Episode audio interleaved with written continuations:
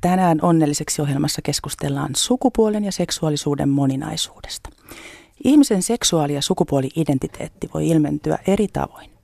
Yksi kokee itsensä heteroksi, toinen bi, kolmas homoseksuaaliksi ja neljäs jotain siltä väliltä. Tai ei miksikään niistä. Ihan oma lukunsa ovat vielä transihmiset. Laskenta- ja tutkimustavasta riippuen noin 1-2 prosenttia meistä ei koe syntymässä määriteltyä sukupuolta omakseen. Heidän lisäkseen Suomessa syntyy vuosittain parikymmentä intersukupuolista, joilla voi syntyessään olla sekä tytön että pojan kehollisuutta. Näin ollen jopa 60-20 000 suomalaista kokee, että syntymässä määritelty sukupuoli ei tunnu oikealta. Ihmisen moninaisuudesta ja seksuaali- ja sukupuoli-identiteeteistä on kanssani keskustelemassa Sexpo-säätiön toiminnanjohtaja, seksologia ja etiikan tutkija Tommi Paalanen. Tervetuloa. Kiitos, kiitos. Lämpimästi tervetuloa. Mukavahan tänne on tulla tämmöisen hienona kesäpäivänä. No älä muuta sano, saa fillaroida tuolta kaikkien ruuhkien läpi ja rakennustyömaiden ja ambulanssivälikohtausten. Viime ohjelman jälkeen sain palautetta, että tarvitseeko jokaisen aihepiirin yhteydessä mainita ne seksuaali- ja sukupuolivähemmistöt. Eikö riittäisi, että esimerkiksi ulkonäön ja seksuaalisuuden suhteesta puhuttaessa ei otettaisi sitä niin sanottua homokorttia esiin? Ihan hyvä pointti, ja ideaalimaailmassahan ei enemmistö- ja vähemmistöjen välillä olisikaan eroja, jolloin ei olisi myöskään tarvetta niistä muistuttaa. Mutta jo tähän ja kaikkiin muihinkin ohjelmiin tulleiden kirjeiden perusteella joutuu toteamaan, että osa meistä ei saa eikä uskalla vieläkään toteuttaa seksuaali- tai edes ihmisoikeuksiaan. Ja niin kauan on hyvä muistuttaa, että meitä on todella moneksi ja moninaiseksi tulevissakin ohjelmissa. Mutta toki mikään aiemmista tai tulevista ohjelmista ei ole erityisesti omistettu sukupuoli- ja seksuaalivähemmistöjä koskettaville aiheille ja siksi tänään on erityinen lähetys. Tämä onnelliseksi ohjelma on omistettu teille, jotka koette olevanne jollain lailla marginaalissa. Ja uskallan kyllä väitä, veikata, että tällaisen neljän pojan heteroiden lisäksi on muitakin niin sanottuja meitä enemmistön edustajia, jotka voivat saada ihan tarpeellista infoa siitä, millaista on elää siellä niin sanotussa vähemmistössä. Vai mitä Tommi Palanen sinä ajattelet tuosta kommentista, että ainako niistä homoista tarvitsee sitten nykyään puhella? Mä edustan sellaista itse sellaista puhetapaa, että mieluiten tietysti puhutaan ihmisistä ja se kattaa sitten kaikki, kaikenlaiset ihmiset värin ja seksuaalisen suuntautumisen ja sukupuolisuuden niin kirjossa, että ei tarvitse erotella sinänsä, mutta niin kauan kuin meillä on sellaisia ongelmia, vaikka syrjintää, joka vaikuttaa juuri tiettyihin ihmisryhmiin, niin kyllähän niistä tietysti täytyy puhua, että eihän niitä silmiä voi ummistaa minusta semmoisilta asioilta, että ihan hyvä, että olet asiaa nostanut esiin joka jaksossa. Joo, ja Sexpon onnelliseksi blogissakin on tullut jaettua ihminen on ihminen lausetta jo melkein liiankin kanssa, mutta niin kuin sanoittiin, niin kauan kuin on aihetta korostaa tiettyjä tulokulmia, niin tehdään niin. Eh, niin sano vaan. Niin myös sen ihminen on ihminen lauseenkin tavallaan vangiksi voi sillä tavalla jäädä, että jos liikaa niin kuin ajattelee vaan niin, mikä se on niin oikea ajatus, mutta maailma ei ole kaikilta osilta raiteiltaan. Jos ajatellaan vaan, että no ihminen on ihminen, ei tässä mitään, saattaa jäädä monia semmoisia syrjinnän kokemuksia ja elämäntarinoita näkemättä sen takia, että jos ajatellaan, että kaikkihan me ollaan samanlaisia. Valitettavasti vielä kaikki ei ole samalla viivalla, mutta mä luulen, että me tullaan kohtaamaan tämä tämän keskustelun aikana monta kertaa. Aivan. Ehkä voisimme tähän alkuun hetken pohtia, mistä kaikesta sukupuoli- tai seksuaali-identiteetti koostuu. Määrittyykö, määrittyykö se Tommi ulkoisten sukuelinten perusteella vai onko identiteetti kenties ulkoapäin pakotettua jopa poliittisissa paineissa muodostuva kuva? Mitä mieltä olet? No identiteetti itsessään muodostuu tietystikin aika monesta eri palasesta. Että se on kaikkinensa ihmisen kasvatuksen, ää, kehon, omien elämänkokemuksen, tuomien juttujen, omien seksuaalisten mieltymysten ja halujen, plus sitten myöskin oman tämmöisen oman päätöksen ja oman henkilökohtaisen vaikutuksen niin kuin sekametelisoppa. Että siis siihen vaikuttaa niin moni eri asia, jotka on yksilöllisiä, niiden painotukset on yksilöllisiä, että siitä ei oikeastaan ehkä juuri voi paljon muuta puhuakaan, että aina kun puhutaan henkilöidentiteetistä, niin pitää melkein katsoa niin hän ihmistä itseään, eikä voida ulkoapäin sanoa. Mutta toki myös ulkoiset vaikutteet tuottaa identiteettiä, että me ei koskaan päästä vapaaksi siitä, että, että me jotenkin itse määriteltäisiin kokonaan itsemme, että koko ajan ympäristö tietysti kertoo meille, että kuka sä olet, millainen sä olet ja näin poispäin. Ja joskus se voi olla aika raskaskin tilanne. Niin sehän olisi ihanaa, jos kokijalla itsellään, ihmisellä itsellään eh, olisi se oikeus määrittää identiteettinsä ja sillä pitäisi olla se isoin merkitys, mutta mm. valitettavasti niin monelta ulkopuoliselta taholta tulee niitä erilaisia tarpeita määritellä meitä. Kyllä. Otetaan sitten ensimmäinen kysymys ja se tulee nimimerkiltä Kesän Suvi. Olen 46-vuotias nainen, homoseksuaali, joka löysi oman seksuaali-identiteettinsä noin 12 vuotta sitten. Olen kotoisin pohjoisesta pieneltä paikkakunnalta, eikä homoista puhuttu lapsuudessani eikä nuoruudessani. Yritin nuoruudessani löytää kumppaniksi miehen, kaikkien naistenhan kuului pariutua ja hankkia perhe. Siitä ei kuitenkaan ikinä tullut mitään, en kyennyt edes seurustelemaan miehen kanssa. Jätin asian sikseen ja aloin ajatella, että elän koko loppuelämäni yksin. Kunnes eräänä päivänä ihastuin naiseen, en ollut ikinä tuntenut sellaista tunnetta mielessä ja kehossa. Aivan mieletön herääminen. En suinkaan ollut aluksi kovinkaan sinut homoseksuaalisuuden kanssa alkuheräämisen jälkeenkään ja kamppailin kovasti sitä vastaan. Pikkuhiljaa kuitenkin sain pari hyvää ystävää, jotka ovat myös homoja. Vertaistuki oli äärettömän tärkeä. Kaikki ne keskustelut kantoivat minut itsensä hyväksymiseen. Nyt olen täysin sinut homoseksuaalisuuteni kanssa ja autan nykyisin ihmisiä ja heidän läheisiään, jotka kamppailevat samojen asioiden parissa. Ennen ajattelin, että vain muut saavat olla onnellisia ja, joille tapa- ja mu- muilla voi tapahtua hyviä asioita elämässä. Nyt elämäni on ihanaa ja valoisaa. Nykyisin minäkin saan olla onnellinen. Eikös Tommi tällaisella tarinalla ole hyvä aloittaa tällainen ohjelma?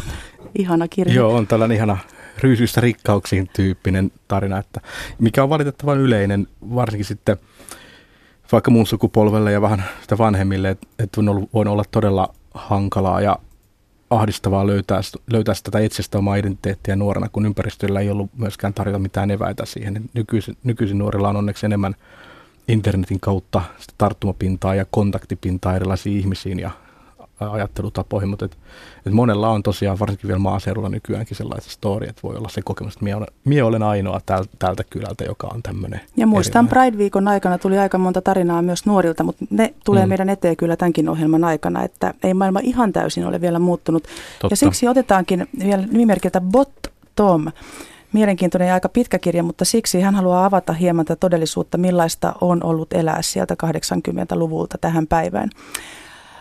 Kun itse olin teinihomo 80-luvun lopussa Tuppukylässä nimeltä Tampere, no nyt oli tamperelainen hermostu, tarjolla oli lähinnä omaa kättä, ihan riippumatta siitä, mitä oli vailla. Tietoa mahdollisuuksista tavata toisia homoja oli juuri sen verran, että paikallislehti Tamperelaisessa kerrottiin muutaman kuukauden välein, että uimahallin henkilökunta on taas soittanut poliisin paikalle homojen takia. Väkivallan uhkaakin oli, homojen pahoinpitelyt jälleen tamperelaisen mukaan olivat poliisin mielestä valitettavia, mutta vaikeasti tutkittavia. Lisäksi kaikesta huolehtiva äitini piti huolen, että olin jo lapsuudessa sisäistänyt maailman pahuuden ja kaikki ulkona liikkuvat saivat ulkomaailmassa turpiinsa. Sairaalan hakattu isukki kävi hyvästä todisteesta. Ehkäisystä, lasten tekemisestä, heteroseksuaalisesta yhdyntätekniikasta ja muusta niin sanotusta normatiivisesta elämästä oli tietoa tarjolla ihan riittävästi. Mutta sitä kukaan ei kertonut, mistä teini-ikäinen homo löytäisi itselleen kumppanin – Tuskin sitä kukaan näistä seksuaalisuuden ilosanomaa levittäneistä edes tiesi, ja vaikka olisi tiennyt, niin eihän sitä saanut kertoa, koska, koska laissa oli vielä homoseksuaalisen kanssakäymiseen kehotuskielto. Lopputuloksena oli se, että minun, kuten monen muunkin nyt jo setäikään ehtineen seksilämän alku venyi pitkälle yli 20-vuotispäivän. Omien havaintojeni mukaan tuossa lähempänä kolmea kymppiä on jo menetetty sitä joustavuutta ja oppimiskykyä, jota nuorempana olisi ollut. Tiedän, etten ole ainoa. Lieköhän tällä vaikutusta siihen, että Suomesta on aika vaikea löytää keski-ikäistä homomiestä, joka olisi sinut oman seksielämänsä kanssa. Oman käden kanssa ei ole ongelmia, mutta kun pitäisi toisen ihmisen kanssa duunailla jotain, niin se vaan ei onnistu. Sitten tulee mielenkiintoinen pointti. Saksalaisilla homoilla ei tunnu samaa ongelmaa olevan ja kovin moni ikätoveri käykin seksilomalla esimerkiksi Berliinissä useamman kerran vuodessa. Mikä on teidän käsityksenne siitä, miten helppoa seksuaalivähemmistöihin kuuluvien nykynuorten on päästä seksielämän alkuun ja oppia olemaan toisen ihmisen kanssa intiimissä kontaktissa silloin, kun on sen aika, jotta ei tarvitsisi harrastaa vain sitä kauniisti nykyään kutsuttua sooloseksiä? No ihan lyhyt kommentti ennen Tommia jos seksuaali- ja varsinkin moninaisuuskasvatusta ei nyt vieläkään ole liian kanssa, se nyt on se tunti vitosella ja tunti kasilla, ellei joku fiksu kuraattori tajua pyytää vähän useampaa seksuaalikasvatustuntia ulkopuolelta koulun, mm-hmm. niin varmaan 70-80-luvulla se oli kyllä tuurista kiinni, saiko sitä ollenkaan. Ja muistan omat kokemukset punastelevista opettajista tai esimerkiksi kaupungeista tai alueista, joissa asui paljon tietyn uskonlahkoedustajia ja kuinka oli biologia oppikirjan sivut niitattu yhteen. Toki varma tapa saada ne luettua, tai siis sillä tavalla nuoret taatusti niistä kiinnostu, mutta kaikissa tapauksissa se vähän seksuaalikasvatus on tainnut viime aikoihin asti olla aika heteronormatiivista. Vai mitä seksologia, sekspon toiminnanjohtaja Tommi Palinen? Kyllä se valitettavasti on edelleenkin, jos ei ole erityisen hyvää seksuaalikasvattaja, joka osaisi lukea auki ne seksiin liittyvät ja seurusteluun liittyvät niin kuin ajatukset uh, jotenkin neutraalisti koskemaan ketä tahansa ilman, että siinä aina puhutaan siitä, kuinka poika kohtaa tytön tai toisinpäin.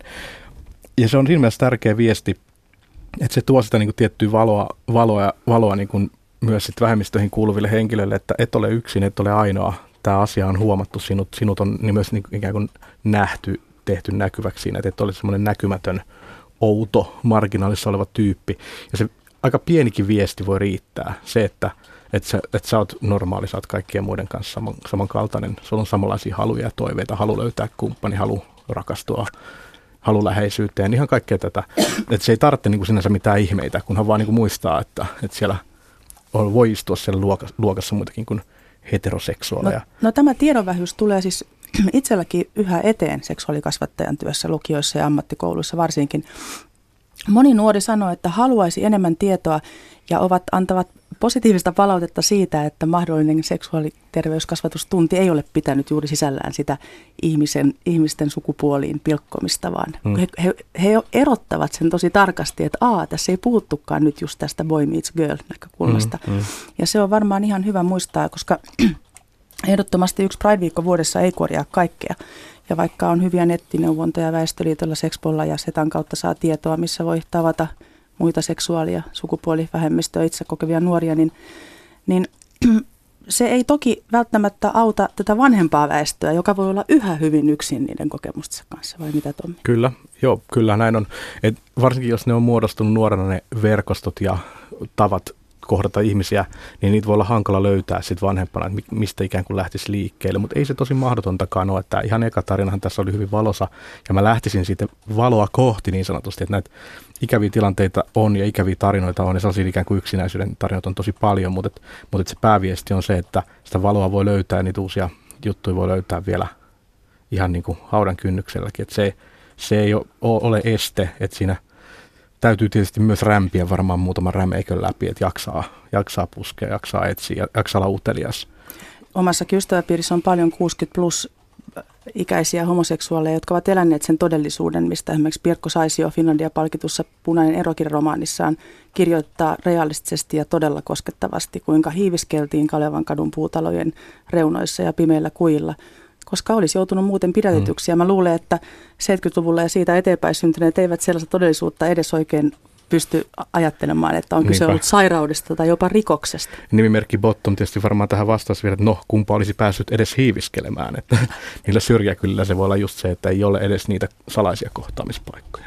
Siitä todellisuus, todellisuudesta ollaan onneksi kehitytty sekä yhteiskuntana hmm. että yksilönä, mutta yhä löytyy ihmisiä ja tahoja, joiden mielestä se heteroiden välinen rakkaus on se ainoa oikea rakkauden toteutumisen muoto. Vai miten sinä, Tommi Palanen, etiikan tutkijan näkökulmasta kommentoisit esimerkiksi Päivi Räsäsen ja hänen puolisonsa kirjoittaman ja pari viikkoa sitten julkaistun kirjan viestiä? No kyllähän sitä lyhykäisesti voisi kommentoida niin, että Päivi voisi, voisi pysyä muiden, muiden sängyistä ja makuuhuoneista poissa, tai missä nyt ihmiset seksiä harrastavatkaan.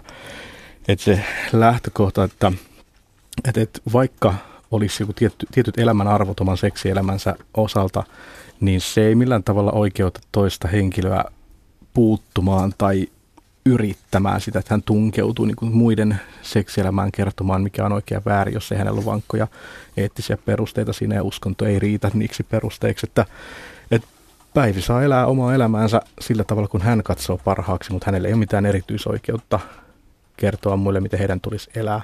Et siinä mielessä se hänen kirjansa on Pisara meressä yksi mielipide, ja se, se, se saa minusta jäädä sellaiseksi, että ei sillä ole sen suurempaa mandaattia. Aivan. Seuraava kysymys onkin tässä ajassa eläviltä nuorilta.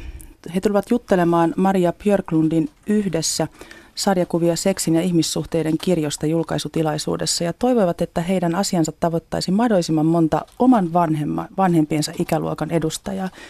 Helsingissä lukion toista luokkaa käyvien tyttöjen pohdinta on raikasta ja mielenkiintoista luettavaa. Olemme olleet ystäviä yläasteen alusta saakka ja nyt kaksi meistä on alkanut seurustella keskenään. Toisen vanhempia asia ei häiritse ollenkaan päinvastoin, mutta toisen meistä äitiä varsinkaan isä ei kestä ajatusta kahden tytön suhteesta.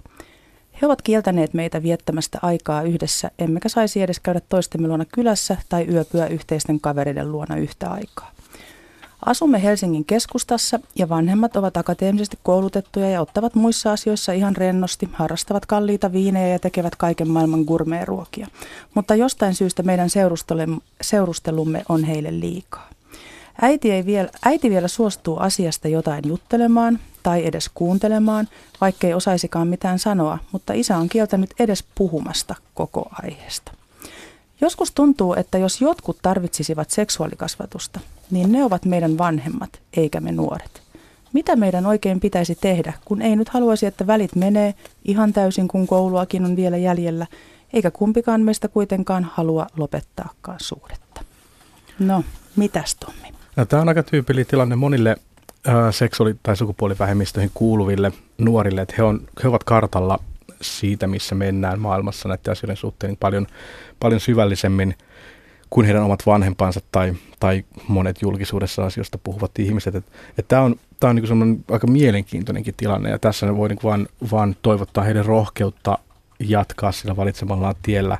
Ja jotenkin se on ikävä sanoa, mutta sellaista kärsivällisyyttä tarvitaan, että he, he jaksavat pitää yllä ja pitää kiinni siitä, mikä on heille tärkeää, vaikka tuleekin vastoinkäymisiä, vaikka tulee vanhemmilta välillä ihmeellistä palautetta tai hankaluuksia niskaa, että sitä, sitä niin kuin rohkeutta ja kärsivällisyyttä tarvitaan, koska jos sitten kuitenkin sitä valoa vähän näkyy niin kuin tässä tarinassa, että äiti nyt vähän suostui asiasta juttelemaan näin poispäin, mutta kyllä se ikään kuin se kipinä on, on, tai se on siemen kylvetty, että kyllä se lähtee jossain vaiheessa aukeamaan se tilanne, varsinkin sitten kun nämä nuoret aikuistuu. Niin ainakin tällaisena niin kuin vihapuheen kultaisena aikana, niin toivoisin, että tällaisessa ihastumisessa tai rakastumisessa, jotka on kaikkea muuta kuin vihaa täynnä, vaan hmm. täynnä elämän uskoa ja iloa ja valoa, niin ei pitäisi ehkä olla mitään väärää. Ehkä mielenkiintoiseksi tämän tilanteen tekee se, että nyt ei puhuta susirajojen takana olevasta mielipideilmastosta joskus 50-luvulla, vaan siis 2016 Helsingin kalleimmalla asuinalueella asuvista ajaista 50 vanhemmista, jotka tyttöjenkin mukaan on ihan muuten sille ajan hermoilla, käyvät teatterissa ja ja, ja tykkäävät jutella kulttuurille ja asioita. Usein siinä rikkoutuu se vanhempien fantasia. Että monilla vanhemmilla on se fantasia siitä hetero normatiivisesta kuvasta, että se oma, oma kullan mussukka saa sen puolison ja perustaa perhe ja saa lapsia ja hankkii kolme autoa ja koiran. Ja, niin kuin tämä systeemi on, niin kuin väikkyy siellä mielessä. Töydössä se on, ei ole parkkipaikkoja noin paljon yhden perheen autoille. Pakko muuttaa kirkkonummelle. Mutta sit, Aivan. Tota, tai Nurmijärvellä. Sitten sit tota se tilanne on se, että sit se pettymys, kun se unelma jollakin tavalla niin kuin tuntuu murskaan, vaikkei se välttämättä edes murskaannu. Tämä unelma voi olla mahdollinen, oli sitten homoparista kyse tai ei. Että ei se niin kuin sinänsä välttämättä tarvitse, mutta, mutta se usein on se kauhu ja pelko, mikä tulee vanhemmille, on tämän tyyppinen, että he ei välttämättä pelkää homoseksuaalisuutta sinänsä, mutta he jotenkin niin kuin pettyy siihen, että enkö mä nyt saakaan tätä, mitä mä oon odottanut. Enkö pääsekään lapsen lapseni rippijuhliin ja Esim. niin päin pois. Mun täytyy vielä sen verran name droppailla, vaikka se ei ole kauhean kivaa, mutta siis kyllä mulla loksahti suu auki, kun luin Uunin pankkopoikas Saku Timosen paljon palkitun blogistin ää, tällaisen vähän niin sanotun löydöksen tai blogin, jossa hän oli ottanut irti muutaman ää, Facebook-keskustelun. Ja, ja tosissaan tänä maailman vuonna 2016, niin vain reilu viikko sitten kansanedustaja sekä laki- ja sivistysvaliokunnan jäsen ja erityisopettaja Laura Huhtasaari oli tehnyt Pride-kulkueeseen liittyvän päivityksen ja se meni jotakuinkin näin. Kuten kuvista näkyy, kyseessä on K18 Pervojen vappuparaati, että sellainen iloinen perhetapahtuma. Ja uunin pankkopoika Saku Timosta vielä lainatakseni, niin hänen mukaansa Huhtasaari kansanedustajana ilmaisee selkeästi inhonsa ja ennakkoluulonsa sanomalla Pride-kulkueeseen osallistuneita perverseiksi. Hmm. Mitä tämän kaltainen keskustelu, ei se nyt ainakaan näitä tyttöjä varmaan lohduta, koska tämä oli ihan, tämän voi lukea ihan mistä tahansa tällä hetkellä, tämän tyyppistä ajattelua, ja ihminen on valittu eduskuntaan. Tietysti mielessä Huhtasaarihan tekee tässä niin kuin kaikille semmoisen palveluksen, että hän kun sanoo julkisesti tämmöisiä asioita, niin hän tekee itsestään sen, niin kuin, sen urpon, jota me voidaan kaikki sitten niin kuin osoitella, toi on niitä juntteja tietyssä mielessä. Että tässä on niin semmoinen, jotenkin tämä kuulostaa sellaiselta, mikä tämä, tämän tyyppinen konservatismi usein on, että ahdistusta siitä, että ollaan pudottu maailmankelkasta. Että se on niin se yleinen tausta tälle, että ei oikein ymmärretä, missä mennään maailman suhteen ja pidetään kiinni jostain, mitä ei enää ole ja sitten se ahistaa ja sitten yritetään jotenkin ulospäin kertoa se tämmöisellä naljailulla ja vastaavalla. Mä en itse osaa suhtautua tämmöisiin ehkä, ehkä tässä hu, niin kuin hirveän vakavasti, koska nämä on vähän semmoista niin kuin menneen ajan yritys pitää kiinni jostain menneestä maailmasta, että mä, mulle menee, menee vähän niin kuin kohinana ohi korvia, mutta kyllä mä ymmärrän, että kyllä tää, tällainen voi niin kuin sattua jonkun identiteettisen kanssa kamppailevan korvaan aika pahastikin. Mutta mä luulen, että nuo nuoret osaa aika hyvin myöskin katsoa sille, että mikä urpo. Ja, niin, eihän niin kukaan kun, enää noin ajattele. Niin, niin siellä koulussakin tulee niin. ilmi, että eihän kukaan muu kuin ne meidän mahdolliset vanhemmat, ja niiden pitäisi saada seksuaalikasvatusta. Niin. Ja ne toivoo, että miten teidät saisi vanhempailtoihin puhumaan. Ei teidän meille tarvitse enää tulla puhumaan. Kyllähän me niin kuin tajutaan, miten tämä homma menee. Niinpä. Seuraava kysymys tulee nimimerkiltä Wannabe Trans. Tosi vaikeaa olla trans, koska pelkään, että kaikki nauraa, jos saavat tietää. Homona on vielä helppo olla, koska homous on nykyään ok. Sen sijaan trans tuntuu olevan yleinen vitsailun aihe. Miten voisin olla rohkeasti oma itseni? No nimimerkin kirjeestä, Wunabi Transin kirjasta ei ihan käy ilmi, onko, puhuuko hän nyt transvestiittinä olemisesta vai transihmisenä olemisesta, mutta mehän nyt voimme pohtia sitä mistä tahansa näkökulmasta. Tunnistatko sinä tämän ajatuksen, Tommi, vaikkapa nyt seksologin näkökulmasta, että homous on jo ihan ok, mutta transunaulo niin sanotusti on sitten ihan yleinen vitsailun aihe. Onko näin vai onko tämä täysin yksilökokemus? Kyllähän se näin menee siis tällä hetkellä, että, että homoseksuaalisuuden hyväksymisen kanssa on tehty töitä vuosikymmenet ja transkysymykset on aina ollut jälkijunassa selvästi. Ja myöskin länsimaisissa yhteiskunnissa on, on vahvempi tämmöinen sukupuoli, nor, sukupuolirooleihin liittyvä kuri, kun sitten jotenkin sitten seksuaaliselle vähemmistölle on löytynyt omat lokosensa, mitä ei välttämättä niin paljon ollut transihmisille, riippumatta sitten minkä, minkä tyylisiä transihmisiä he ovatkaan. Ää, ja toinen ongelma on niin kuin siinä, että, että homo ei näy päältä päin. Että se voit olla homoja kaapissa aika hyvinkin, jos sä haluat tehdä sen. Mutta transihminen kuitenkin kokee, että hän haluaa ilmaista sitä sukupuoltaan, koska sen oman sukupuolidentiteetin kanssa kaapissa oleminen on, on niin kuin pitemmän päälle aika tuskasta, koska siihen liittyy sukupuolisuuteen myös sen näyttäminen jollakin tavalla sosiaalisessa niin verkostossa. tulla nähdyksi sen sukupuolikokemuksensa kautta niin. ja siellä kaapissahan ei nyt tule nähdyksi. Kyllä ja se, ei, se, niin kuin, se arjessa oleminen siinä sukupuolessa, mitä haluaa edustaa, niin, niin se, se jää kokematta. Koska homoseksuaali taas toisaalta voi kaapissa olevanakin harrastaa hyvin tasapainoista monipuolista seksielämää niin kuin kenenkään sitä tietämättä ja näkemättä. Että tässä mielessä transihmisillä on erityinen – hankaluus. Eikä sitä varmaan vähennä se, että esimerkiksi elokuvahistoriassa on väännetty vitsiä niin kuin vuosikymmeniä siitä, että kun Turhapuro laittaa hameen päälle. Tai Kyllä. kun vaikka Piukat paikat leffassa Jack Lemon ja Tony Curtis kävelee hemaisevan Marilynin takana omissa hepeneissään perukki päällä, niin sen on todellakin, se on alleviivatusti kirjoitettu se kohtaus sellaiseksi, että sille kuuluu nauraa. Kyllä, näinhän tämä on. Kaiken maailman hamekytät sun muut on vastaavia niin vitsin aiheita. Tai sitten pitää mennä sinne toiseen ääripäähän siihen niin äärimmäiseen glamouriin ja dragiin, että se niin kuin arjen sukupuoli-ilmaisussa sitä tilaa ei yhtäkkiä olekaan. Että sun pitää olla joko vitsi tai sitten sun pitää vetää se niin kuin gaala. Mutta yhä ne sukupuolinormien ylittämiset, ne osaa huvittaa ja ihmetyttää meitä niin paljon. Eli tarvitaanko tässä lisää niin sanottua kansanvalistus- eli seksuaalikasvatustyötä, että trans ihmiset ovat siinä ihmisiä kuin nyt esimerkiksi homobi ja niin edelleen seksuaalit.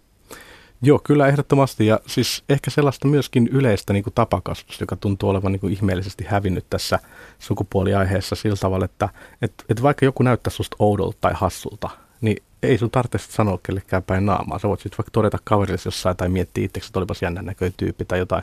Voihan meitä ihmetyttää joku henkilö, joka, joka käyttää hyvin me, niin kuin tavallisesta poikkeavaa sukupuoli-ilmaisua. Voihan se ihmetyttää, jännittää, hämmästyttää, naurattaa, kaikkea tällaista. Nämä on normaaleja reaktiot myös, myös niin kuin etenkin tämmöisessä siirtymävaiheessa, kun sukupuolen moninaisuus ei ole ihan vielä avo, avoin tai tämmöinen selkeä asia monillekaan ihmisille. Mutta, mutta, mutta niin kuitenkin semmoinen tietynlainen suhtaudutaan ihmisiin kohteliaasti ja ystävällisesti riippumatta siitä, minkälaisia he ovat, niin se, sellaisen lähtökohdan ottaminen niin auttaisi tosi paljon – niin kyllähän mummukin jo opetti siis 60-luvun Porissa, että ei saa kuiskia seurassa, koska se tuntuu siitä ulkopuolisista hmm. ihmisistä, että heistä puhutaan, vaikka puhuisitte kauppalapusta. Kyllä, juuri näin. Että se niinku olisi ihan, ihan sellainen ensimmäinen askel, että kohdellaan ihmisiä inhimillisesti ja riippumatta minkälaisia he ovat, niin sillä päästään ihan todella pitkälle. Ja tälle ihan niin neuvo, neuvonakin voi sanoa tietysti tälle wannabe transille sitä, että, että on kyllä nykyään jo olemassa paljon sellaisia tiloja ja tilanteita, missä sitten niin erilaiset sukupuoli-ilmaisut ovat sallittuja ja mahdollisia, että, että kannattaa ehkä niin kuin kokeilla sitä omaa sukupuolen ilmaisemista turvallisissa tiloissa, että mennä sitten joku semmoiseen, jos nyt sattuu tänne pääkaupunkiseudulle tai isoihin kaupunkiin pääsemään, niin mennä vaikka sellaiseen kuppilaan, missä on, missä on sitten enempi vertaista seuraa ja, ja hyväksytään paljon enemmän sukupuolen leikittelyä. Ja että, maailmalle kiitos netistä. Niin. Sieltä löytyy oikeasti googlaamalla, ollaan todettu jo aiemmissa lähetyksissä, niin, niin paino-ongelmista kärsiville kuin transihmisille, siis vertaistukea ja ihan myös semmoisen niin vapaa-ajan viettotasolla, että pullukat patikoimaan tyyppisesti tai mitä sitten liittyy se sitten seksuaalisuuteen tai mihin tahansa, että sehän on muuttunut. Mm. Kun ennen oltiin sen mökin yläpiirongin laatikosta löytyvän Kallen varassa ja jos siellä sattuu olla joku ilmoitus. Kyllä, ja erilaiset yhdistykset, kuten SETA ja sitten transvestiittien tämä Dream, Dreamwork Club ja muut, niin järjestää eri paikkakunnilla myös sellaisia iltoja tapahtumia, missä voisit niinku turvallisesti ja rauhassa kokeilla vertaistensa seurassa erilaisia juttuja ja sukupuolirooleja, vaikka, vaikka nyt sitten niin mies voi vetää sukkahousuja päälle ja meikata ja kokeilla, miltä se tuntuu, että kukaan ei ole siellä nauramassa eikä ihmettele, vaan pikemminkin tukee siinä prosessissa, että, että kannattaa mennä niin kuin vertaistensa pari tämmöisessä tilanteessa ja saada niin kuin siitä sit jakaa vähän niitä kokemuksia, että se olisi ehkä semmoinen lähestymistapa, mikä, mikä niin kuin avaa sitä vähän sitä kenttää, että ei tarvitse yksin miettiä pelkästään. Jos ei puhuta vapaa-ajan vietosta, vaan mietitään ihan tällaisia arkisia tilanteita, joiden keskelle joutuu kesken työpäivän tai junassa matkustaessaan tai missä tahansa konferenssissa ollessaan, niin transihmisille, miehille ja naisille esimerkiksi hyvin yksinkertaisilta tuntuvat ja arkiset tilanteet, kuten sopivan vessan tai pukuhuoneen löytäminen, aiheuttaa siis päivittäin toistuvan haasteen. Ja sitä niin kuin tuleekin mieleen, että eikö ne uniseksi vessat nyt joissain määrin voisi olla vaikka kolmantena vaihtoehtona tai neljäntenä invavessan vieressä, tai voisiko invavessa olla myös uniseksi vessa, koska olen kuullut ihmisten oikeasti päivittäin miettivän suunnilleen paljon, kun juovat vettä, jotta ei tarvitsisi julkisilla paikoilla mennä vessaan, koska jos menevät transmiehenä miesten vessaan, niin sitten siellä ihmetellään, kun ei ollakaan pisuaarilla, jos ei ole tehty vaikka esimerkiksi genitaalikorjausta ja meneekin sinne oven taakse, tai no lukemattomia esimerkkejä. Joo, kyllä musta noi oikeastaan niin kaikki vessat voisi varmaan muuttaa uniseksi vessoiksi. En oikein tiedä, onko mitään suurta järkevää perusteltua syytä sille, että, että vessojen pitää olla jaettu sukupuolen mukaan, koska useimmiten ne on kopeittain sitten kaikissa paikoissa ja näin poispäin, että sellaiset on hyvin ratkaisuja, missä on sitten esimerkiksi pisuaari erikseen, että sinne voisi mennä kuka, kuka parhaaksi katsoo, osaa pisuaarin pissata ja sitten on ne niin uniseksi vessoja ja kaikki muut, että, että tämän tyyppiset ratkaisut tulevaisuudessa varmasti tulee parantamaan tilannetta, mutta valitettavan hidasta tämä muutos. Niin mutta jos joitakin ihmisiä pelottaa omien sanojensa mukaan. Esimerkiksi he perustelee näin, että maassamme asuu paljon ihmisiä eri maista ja kulttuureista, joissa naiset on eroteltu ja miehet jopa eri huoneisiin ja ainoastaan eri käymälöihin tai naisten tai miesten vessoihin ja he pelkäävät ahdistelun ja kaiken mahdollisen lisääntyvän sitä myötä, niin miten sä vastaisit heidän pelkoonsa, Tommi Paalanen? No, jos mä rakentaisin semmoista tilaa, missä olisi niin kuin vessoja kaikille, niin tietysti tämmöiset yksittäiset vessa, uniseksi vessat on sitten semmoisia, että siihen voi mennä yksinään itsekseen siihen WC-tilaan, niin eipä siinä nyt tarvitse sitten pelätä, mitä se vierustoveri siinä kyttää, kun se on seinän takana toi, omassa kopissaan. Että, että tässä mielessä se ei niin kuin ole mikään ei oikeastaan ole suuri pelko. ongelma. Mutta se ymmärrän, että se on ongelma nyt, mutta jos mietitään, että miten se olisi, se olisi ratkaistavissa, niin se ei lopulta se ratkaisu ole sitten kauhean vaikea kuitenkaan. Mutta ajattele, sulla on nyt jo seksologi, etikan tutkija, sekspon toiminnanjohtaja, vessanrakentaja Tommi Paalan. Vessalogian dosentti on Joo. minun tulevaisuuden ammattini. Otetaan sitten seuraava kirja, se tulee nimimerkiltä Inari. Eräs järisyttävimmistä sukupuoleen liittyvistä asioista, mitä olen koskaan kohdannut, on ajatus sukupuolettomuudesta. En ole ikinä tuntenut itseäni tytöksi tai pojaksi, saatikka naiseksi tai mieheksi. Ja luulin pitkään, että sukupuoli määrätään sukuelimien perusteella ja sillä sipuli, ja että toiset ihmiset vain viitsivät eläytyä tai osaavat eläytyä annettuun sukupuoliroolinsa enemmän kuin toiset. Mutta kun opin enemmän siitä, kuinka toiset ihmiset itse asiassa kokevat sisäisesti olevansa jotakin sukupuolta, on saanut minut kiinnostumaan sukupuolettomasta agender-identiteetistä ja tutkimaan sitä enemmän. Ja tunnen, että se kuvaa juuri minun kokemustani. On suuri rikkaus, että voi keskustella ja lukea toisten ihmisten kokemuksista ja niiden kautta peilata omaa sisäistä todellisuuttaan ja sen kautta oppia lisää itsestään. Tällaiset radio-ohjelmat ovat hienoja mahdollisuuksia puhua asioista, joista ei ole välttämättä edes ikinä kuullut. Minä olin 30-vuotias ennen kuin kuulin sukupuolettomuudesta ensimmäisen kerran ja toivon, että mainitsette siitä ohjelmassanne siltä varalta, että jollakin kuulijoista olisi tarve kuulla agender eli sukupuolettomasta identiteetistä enemmän. Kiitos nimimerkille Inari tärkeästä kirjeestä ja yksityiskohdista, mitä sukupuoli-identiteetteihin tulee.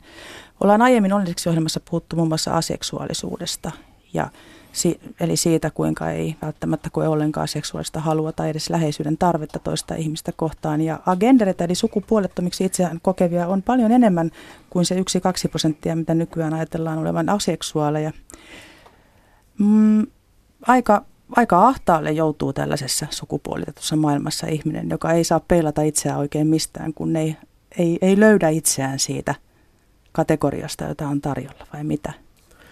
Seksologi Tommi Joo, Paalanen. Kyllä siinä on, joutuu varmasti itse niin kuin aika paljon rakentamaan sitä identiteettiä ja, ja etsimään itse niin kuin vaikutteet, että ne ei tule sillä tavalla annettuna, kun, kun tämmöisen binäärisen sukupuolen omaksuneille, sukupuolikäsityksen omaksuneille ihmisille tai naiseksi tai mieheksi itsensä nimeäville henkilöille. Et samalla lailla myöskin tämmöinen sukupuolettomuus ja muu sukupuolisuus, molemmat on, on ilmiöitä, jotka myös uh, päät, joutuu niinku ehkä kohtaamaan semmoista niinku hämmästelyä enemmän, uh, koska jossain määrin me ollaan meidän binäärisessä sukupuolikäsityksessä hyväksytty se ajatus, kaksi jakoisessa sukupuolikäsityksessä se, että, että on miehiä ja on naisia, jolloin, jolloin transsukupuolisuus eli si- siirtymä sosiaalisesti siirtymä toisesta sukupuoliroolista toiseen on niin jollain tasolla ymmärrettävä tai hyväksyttävä tietysti en, enemmän. Mutta, Mutta sukupuolettomuus niin, henkilö, joka jää väliin siihen eikä, eikä halua ilmaista mitään, niin se saattaa niin aiheuttaa sen tyyppisen niin kuin, jälleen kerran paniikin siinä katsojassa, näkijässä, kokijassa, että, tai siinä ulkopuolisessa henkilössä, että, että miten mä suhtaudun, mitä mä teen. Ja jos, jos niin miettii, jos on heteroseksuaalinen henkilö, miettii, että on, kumpaa sukupuolta todeton, voinko mä, saanko mä nyt viehättyä tuosta, jos mä viehätyn, niin mikä mä sit oon. Ja, et ihan sama kuin niiden vanhempien tapauksessa, enemmän, enemmän niin kuin vanhempien hämmästys ja pettymys niin kuin määrittelee sitä tilannetta kuin sen henkilön ehkä oma tilanne. Et henkilöllä itsellä voi olla aika kirkaskin käsitys, mutta ympäristöllä taas ei. No nyt se seuraava dynamiikka. kirje, joka tulee Peter Panilta, niin se on nyt kun tilauksesta Noniin, tähän. Hyvä. Se on hienoa, että universumissa käsikirjoitetaan tätä onnelleksi ohjelmaa. Ei tarvitse muuta tehdä itse kuin istua tuolille alas. No joo. Tota, Peter Pan sanoo näin. Olen nelikymppinen, korkeakoulutettu, omillaan toimeentuleva ja itsestään huolta pitävä mies. En osaa kaivata elämääni kumppania tai lapsia. Minulla on aikaa harrastaa ja elää muuten. Olen täysin tyytyväinen olotilaani, vaikka muut joskus ihmettelevätkin, miksi noin mukavalla tyypillä ei ole niin sanottua kaveria. Minulla on ollut ystäviä lapsuudesta saakka, joiden kanssa vietän silloin tällöin aikaani. Tuntuu, että he hyväksyvät minut sellaisena kuin olen. En laske itseäni erakoksi, vaikka yksin viihdynkin. Enkä osaa harrastaa yhden illan suhteita ja vetäydyn, ba- vetäydyn baareissa, kun joku alkaa humalassa tyrkyttää itseään. Kaipaan kyllä älykästä vuorovaikutusta ja työssäni saankin olla sosiaalinen. Ehkä työ vie joskus henkisesti mehut eikä kommunikointi vapaa-ajalla aina maistu. Netin palstoilla parisuhteessa elävät kysyvät, miksi puoliso on haluton, kun toinen suhteen toinen osapuoli tahtoisi leikkiä Duracell-pupua. Olen juuri siinä suhteessa huonoa seuraa. Jäin miettimään aamulla kuulemaani ohjelman esittelyä, jossa lueteltiin perinteinen LGBT-litania. Tuntuu, etten sovi lokeroihin. Joskus ihastun ihmiseen, lähinnä luonteenpiirteisiin. Silloin sukupuoli ei ole ratkaiseva tekijä. En ole impotentti ja masturboinkin ajoittain. Olen määritellyt itseni aseksuaaliksi, koska lähempi kanssakäyminen ei aina houkuta. Pitääkö meidän kaikkien aina haluta, mutta jotain hyvääkin. Pidän itseäni äärimmäisen tasa-arvoisena, Toisia kohtaan suosioon ei pääse reittä pitkin. Lähinnä huvittavat nuo sukupuolettuneet roolit, jossa yleensä nainen kokeilee rajojaan sillä, onko napaan vedetty halkio riittävän huomion hakuista. Eli sensuaalista pah, EEVK. No se olisi kyllä EVVK, mukavaa kesää kaikille. Mitäs Tommi mietit? Tämä vähän nyt tämä Peter Panin kirje ei nyt ihan täysin tuohon Agender-aiheeseen liity, mutta, mutta tietyllä tavalla se semmoinen kokemus siitä, että ei toimi, ei, ei agenderina, ei, ei hetero, homo tai biseksuaalina eikä normiheterona sillä tavalla, kun pitäisi toimia.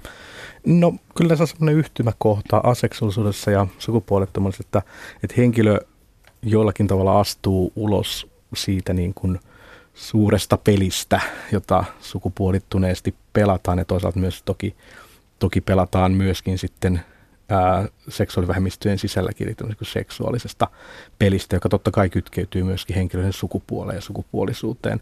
Että he ovat tässä mielessä niin kuin tämmöisiä sivuun astuja ja siinä voi niin kuin tulla erilaisia kokemuksia, vaikka tuntuu, että tässä on hirveän sinut tämä henkilö tämän oman aseksuaalisen kanssa. Kuul- näin tuntuu. Mutta si- siinä niin varmasti voi tulla semmoisia niin ulkopuolisuuden kokemuksia erilaisissa tilanteissa, että tämä ei kosketa mua, että mä en, mä en tota, sa- näe, mikä tässä on tärkeää tai saa tästä, tästä mitään. Ja semmoisissa tilanteissa niin kuin hyvä, hyvä on, on löytää ja opetella myöskin sitä, että mikä on se oma tapa kommunikoida ihmisten kanssa ja millä tavalla myös tuoda esiin se oma niin kuin halunsa tai oma, oma haluttomuutensa tai siis se, se niin kuin tapa, tapa olla tai tapa esittää sukupuolta ja seksuaalisuutta, koska se on kuitenkin tosi monelle ihmiselle tärkeä asia. Et myöskin sitä ajatellen, että et, et siinä joutuu tämmöisessä tilanteessa aina niin kuin käymään läpi semmoisen pohdinnan, että miten mä viestin ja kommunikoin, kun, kun se monille muille meille saattaa olla hyvinkin selkeää ja me voidaan poimia malleja meidän vanhemmilta ja ystäviltä ja TV-sarjoista ja kirjoista ja naistenlehdistä ja onnelliseksi ohjelmasta. No nyt tällä kertaa myös muutkin ehkä voivat poimia täältä, että se on hieno, hieno asia. Radio-ohjelmassahan on aina se ongelma, kun puhutaan täällä, menee saman tien tuonne jonnekin pittiavaruuksiin ja, ja tota, maailmoihin. Paitsi anteeksi, Yle Areenan kautta on mahdollisuus kuunnella joka ikinen ohjelma niin monta kertaa kuin haluaa ja olette ilmeisesti kuunnelleetkin. Mutta niin siis se ongelma on, että näiden termien viljeleminen, joka on välttämätöntä jossain määrin, kun näistä asioista puhutaan, mutta ihan ammatti-ihmisetkin menee niiden kanssa välillä sekaisin, niin saatikka sitten ihan, jos mä ajattelen itseäni radiovastaanottaminen toiselle puolelle. Mutta sen verran haluaisin selventää vielä tätä gender-termiä, joka, joka pitää sisällään sellaisen, eli puhutaan gender, queer, muun sukupuolinen tai ei-binäärinen henkilö, jonka sukupuolidentiteetti mm. ei ole osa sitä kaksijakoista sukupuolijärjestelmää. Eli ei henkilöt, joilla on ei-binäärinen sukupuoli, eivät siis koe olevansa miehiä tai naisia. Ja muun sukupuolisten ulkoinen ilmaisu voi tosissaan vaihdella maskuliinisesta feminiiniseen ja androkyyniin, niin kuin toki muillakin sukupuolilla. Ja heitä ei pidä sekoittaa intersukupuolisiin. Mutta ö, osa muun sukupuolista henkilöistä haluaa esimerkiksi sukupuolen korjaukseen, jotta heidän kehonsa vastaisi paremmin heidän sukupuoli-identiteettiään, ja osa ei taas missään tapauksessa. Ja tämä Inarin kertoma kokemus oli hyvinkin lähellä tällaista niin kuin jonkinlaista agender – kokemusta ja myös ehkä Peter Paninkin tämmöinen liukuva, muuttuva sukupuoli, että ei ole niin välttämättä se myöskään se seksuaalinen identiteetti niin mm-hmm. kauhean ki- valtavasti kiveen hakattu. Ja tähän kohtaan olisi hyvä muistuttaa, tai mun mielestä tämä on oikeasti aika tärkeä asia, kun meistä tosi moni on joskus matkustanut, käynyt työmatkalla tai lomalla tai ainakin haaveilee käyvänsä joskus reissussa, esimerkiksi näissä mainitsemissani maissa, jossa Laillisesti kolmas sukupuolivaihtoehto miehen ja naisen lisäksi on tällä hetkellä voimassa ja ne maat ovat Australia, Saksa, Intia, Nepal, Pakistan, Uusi-Seelanti ja Taimaa. Eli siis todella monille meille tutuissa matkakohteissa, e, monissa meille tutuissa matkakohteissa edetään, eletään sellaista todellisuutta, jossa ei sukupuolta tarvitse niin tiukasti määrittää. Eikö se nyt olisi ihan vapa, valtava vapauttava todellisuus etiikan tutkija, seksologi Tommi Paalanen kaikille niille ihmisille, joiden sukupuolikokemus ei ole niin yksiselitteinen, ettei sitä tarvitsisi määrittää? Joo, kyllä me ehdottomasti tarvitaan, tarvitaan niin kuin myös tämmöiseen lailliseen Suomeen niin sanottu muu mikä vaihtoehto, että meillä, meillä on mahdollisuus määritellä oma sukupuolensa muuksi kuin naiseksi tai mieheksi. Se on ihan, ihan semmoinen peruslähtökohta, kun lähdetään transihmisten oikeuksia edistämään. Ja sitähän tällä hetkellä kampanjoidaankin jo Setan ja Amnestin toimesta ihan vahvasti. Ja minä ja Sexpo olemme tässä kyllä samassa rintamassa. Ää, se helpottaisi niin kuin paljon sellaisia tilanteita, kun henkilöt joutuu ongelmiin siinä, että, että oma sukupuoli rooli tai ulkonäkö ja sitten se henkilöllisyystodistus tai jostain muusta paperista ilmi tuleva sukupuolimerkintä eivät matchaa niin siinä tulee kaikenlaisia ongelmia ja kysymyksiä. Jopa sellaisia, että voidaan niin kuin jossain tilanteessa valtion rajalla ruveta ihmettelemään, että kuka sä nyt oikein oot, kun tässä lukee, että näin ja sä näytät tolta ja että Joo, olen todistanut ja, tällaista tilannetta. Ja, ja ne on se, todella, se todella on, inhottavia, jopa vaarallisia. käydä jo jopa niin kuin, että joutuu pidätetyksi tai Kyllä. muuta vastaavaa, että ei vastaa sitä kuvaa, ei vastaa passikuvaa tai sitä nimeä. Kyllä. Mutta äh, sen verran ehkä tekee mieli lainata lukiolaisten liiton puheenjohtaja Eli Luukkasen kommenttia ta- kevät-talvella olleeseen tyttö-poika-kampanjaan, jossa, jossa tota, toivottiin toivottiin kovasti, että tällainen sukupuolineutraali ajattelu häviäisi ja täytyy mu- ja muistutetaan, muistutetaan siitä, että sukupuolia on, on biologisesti vain kaksi, niin, niin ihan kaikkien tutkimusten ja, ja ihan tieteellisten näkökulmien kautta näin ei ole. Ja, ja Eli Luukkainen muistutti, että ei se itsemäärittelyoikeus vie oikeutta tietenkään olla tyttö tai poika. Päinvastoin siihen rinnalle voi valita muitakin vaihtoehtoja. Me saatiin tuolta äsken Sanna antoi tällaisen kysymyksen, joka tulee nimimerkiltä tai kommentin muuan Marsu. Sellainen huomio vain, että transnaiset tuntuvat dominoivan transkeskusteluja. Ehkä koska he ovat harmissaan läpimenevyysongelmien vuoksi tai naiset vain ovat äänekkäämpiä. Transmiehet puolestaan katoavat eikä heidän kokemuksistaan juuri kuule, vaikka varmasti heidän kokemuksensa olisivat arvokkaita prosessiin pyrkiville tai esikuvia hakeville. Joo, onko, onko mulla on tällaista? erilainen kokemus, koska nuoremmassa sukupolvessa on tosi paljon niin kuin transmaskuliinisia henkilöitä ja se tuntuu olevan niin kuin iso tämmöinen lisääntyvä ryhmä nuoremman sukupolven parissa, että mä näen, näen niin tämän asian vähän toisin, mutta kyllähän toi varmaan perinteisesti näin on, että, että meille niin kuin se mielikuva, mikä tulee transhenkilöstä on ensimmäisenä transnainen tai sitten jopa transvestiitti, että, että nämä on niin kuin ne ne semmoiset niin mielikuvatason jutut, ja sen takia mediassa paljon puhutaan en, erityisesti niin kuin transnaisista, vaikka niin kuin transmiehiä on vähintäänkin yhtä paljon, ja nuoremmassa sukupolvessa tosiaan näyttää siltä, että transmaskuliiniset henkilöt on niin kuin enemmistössä, että heitä on enemmän, ja heitä erilaisiin prosesseihin esimerkiksi hakeutuu niin kuin enempi. No meillä on täällä kuule kirja transmiehen vanhemmalta. Sehän ja sopii hyvin on, tähän joo, kohtaan. kyllä. Ja tää, tässä on valtavaa elämän iloa ja, ja eteenpäin. Hienoa. Lempeää etukenoa. Jo reilusti yli nelikymppinen lapseni on käynyt läpi sukupuolen korjauksen. Prosessi alkoi jo usea vuosi sitten. Ja vaikka me vanhemmat ensin olimmekin hämillään ja ihmeissämme, niin nyt on sanottava, että koko homma on mennyt tosi hienosti. En hämmästele enää mitään. Saati omaisi mitään negatiivisia mietteitä sukupuolen korjaamisesta. Kaikki läheiset ovat hyväksyneet asian, mutta totta kai prosessin itse läpikäynyt on ollut välillä rankakin projektin keskellä, kun on leikattu vähän sieltä sun täältä. Äitinä välillä säälitti, mutta mitkä energiat ja voimat ihmisestä voikaan löytyä, kun tietää mitä tekee ja uskaltaa vielä tehdä sen. Lapsemme psyyke on kestänyt kokemukseen nähden hyvin ja kaikki samat kaverit ovat jäljellä. Tuntuu, että hän on yhtä pidetty kamu nyt miehenä kuin oli ennen naisena. Näin kansanomaisesti sanottuna. Tärkeintä on nähdä, kuinka onnelliseksi ihminen tulee, kun saa olla se, kuka on. Viluväreet menee. Tämä on, mitä, tämä on mahtava tarina ja se kertoo tosi paljon siitä, että miten se ympäristön tuki on tässä tärkeintä. Ja moni, moni tota, esimerkiksi niin kuin kritisoi jotenkin transihmisyyttä tai transilmiötä sinänsä, että, että ihmiset on niin onnettomia jotenkin sen takia. Mutta kyllä se tosiasia on, että ihmiset on useimmiten onnettomia sen takia, että, että heidän ympäristönsä, heidän läheisensä ei hyväksy heitä tai, tai suhtautuu heihin hankalasti tai kyseenalaistaen. Että tässä näkyy, niin kuin se, että mitä vaaditaan siihen niin kuin hyvin menevään prosessiin, on, on just se, että tietysti on niitä voimavaroja, mutta on myös ympärillä tukea ja ihmisiä, jotka hyväksyy.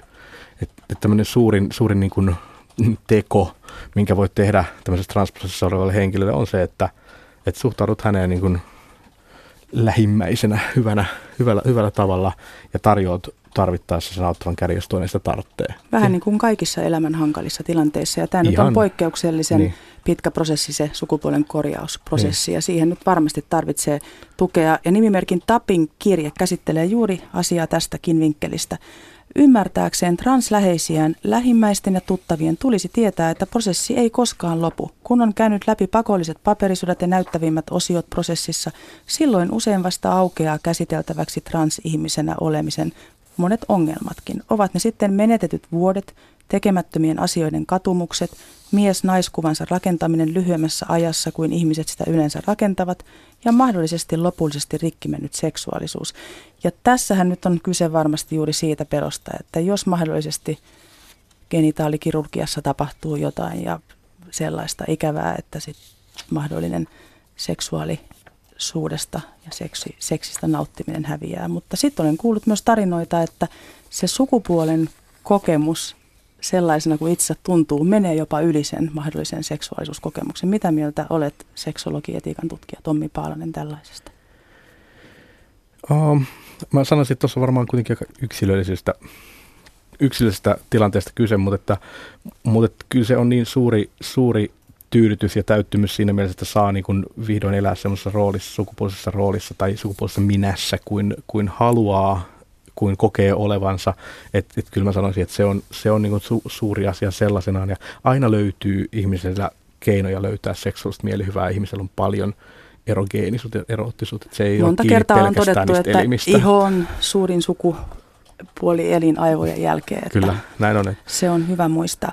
Otetaan äh, tähän loppuun mielenkiintoinen, jos ymmärrän oikein, heterohenkilön näkökulma, ja se tulee nimimerkiltä Hessu. Haluaisin kuulla asiantuntijan mielipiteen kokemuksestani siitä, millaisissa rooleissa heteromiehet ja naisetkin Suomessa usein joutuvat elämään.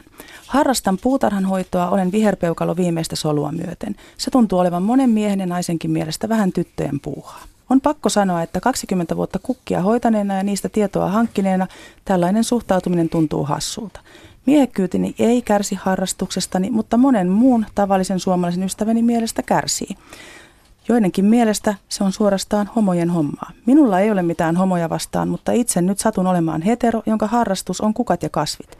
Suomalaisessa yhteiskunnassa tulee aika usein edelleen esiin, miten ja millainen miehen täytyy olla. Olisi kuitenkin hauska kuulla ja nähdä monipuolisen heterokulttuurinkin puolustamista, erityisesti liittyen kasvatukseen ja niihin arvoihin, mitä lapsemme saavat. Pojat voi kasvattaa pehmeiksi, sillä voisi olla vaikutusta esimerkiksi alkoholismin ja väkivallan vähentämisessä. Tytötkin voivat jo harrastaa jalkapalloa leimautumatta lesboiksi. Voin kokemuksesta sanoa, ettei kansan syvät rivit ole kanssani samaa mieltä. Heterona eläminen on välillä todella jyrkkien sukupuoliasenteiden rajaamaa tulen kasveista ja niiden kanssa puuhaamista onnelliseksi, saan siitä valtavaa sisältöä ja tyydystä elämääni. Niin siinä kaikki. Niinpä niin, Tommi.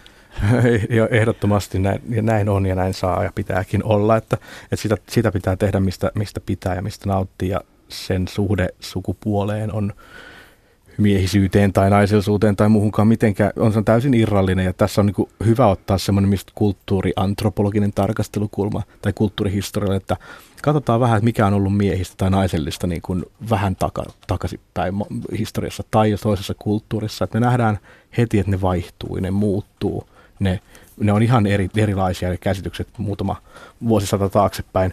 että tässä mielessä ei niin oikeastaan ole mitään syytä viisastella yhtään, että joku on tyttöjen juttu tai poikien juttu, että se osoittaa vain yleensä oman, oman historiattomuuden tai umpimielisyyden, että ajattelee niin. Tällaiset terveiset lähtivät seksologi, etiikan tutkija, Sexpon toiminnanjohtaja Tommi Paalsilta Hessulle. Kiitos paljon Tommi, että ehdit, ehdit tulla keskellä kesää onnelliseksi ohjelman vieraaksi. Mukavahan ja, tänne on aina tullut. Ensi kesänä ehkä taas sitten. Ja kiitos teille Radio Suomen kuuntelijat aktiivisesta osallistumisesta. Ja ensi viikolla puhumme rakkaudesta, tuosta universaalista tunteesta, joka liikuttaa meitä kaikkia jollain lailla. Pohdimme sitä biologisesta, emotionaalisesta kuin sosiaalisestakin näkökulmasta. Ja kanssani kirjeitänne kommentoimassa on kouluttaja psykologi Toni Dundefelt. Ei muuta kuin laittamaan postia radio.suomi.yle.fi tai Nina Honkanen official Facebook-sivujeni kautta. Pitäkäähän huolta itsestänne ja toisistanne. Tavataan taas viikon päästä ilta seitsemän radiouutisten jälkeen. Hei hei! Yle. Radio Suomi.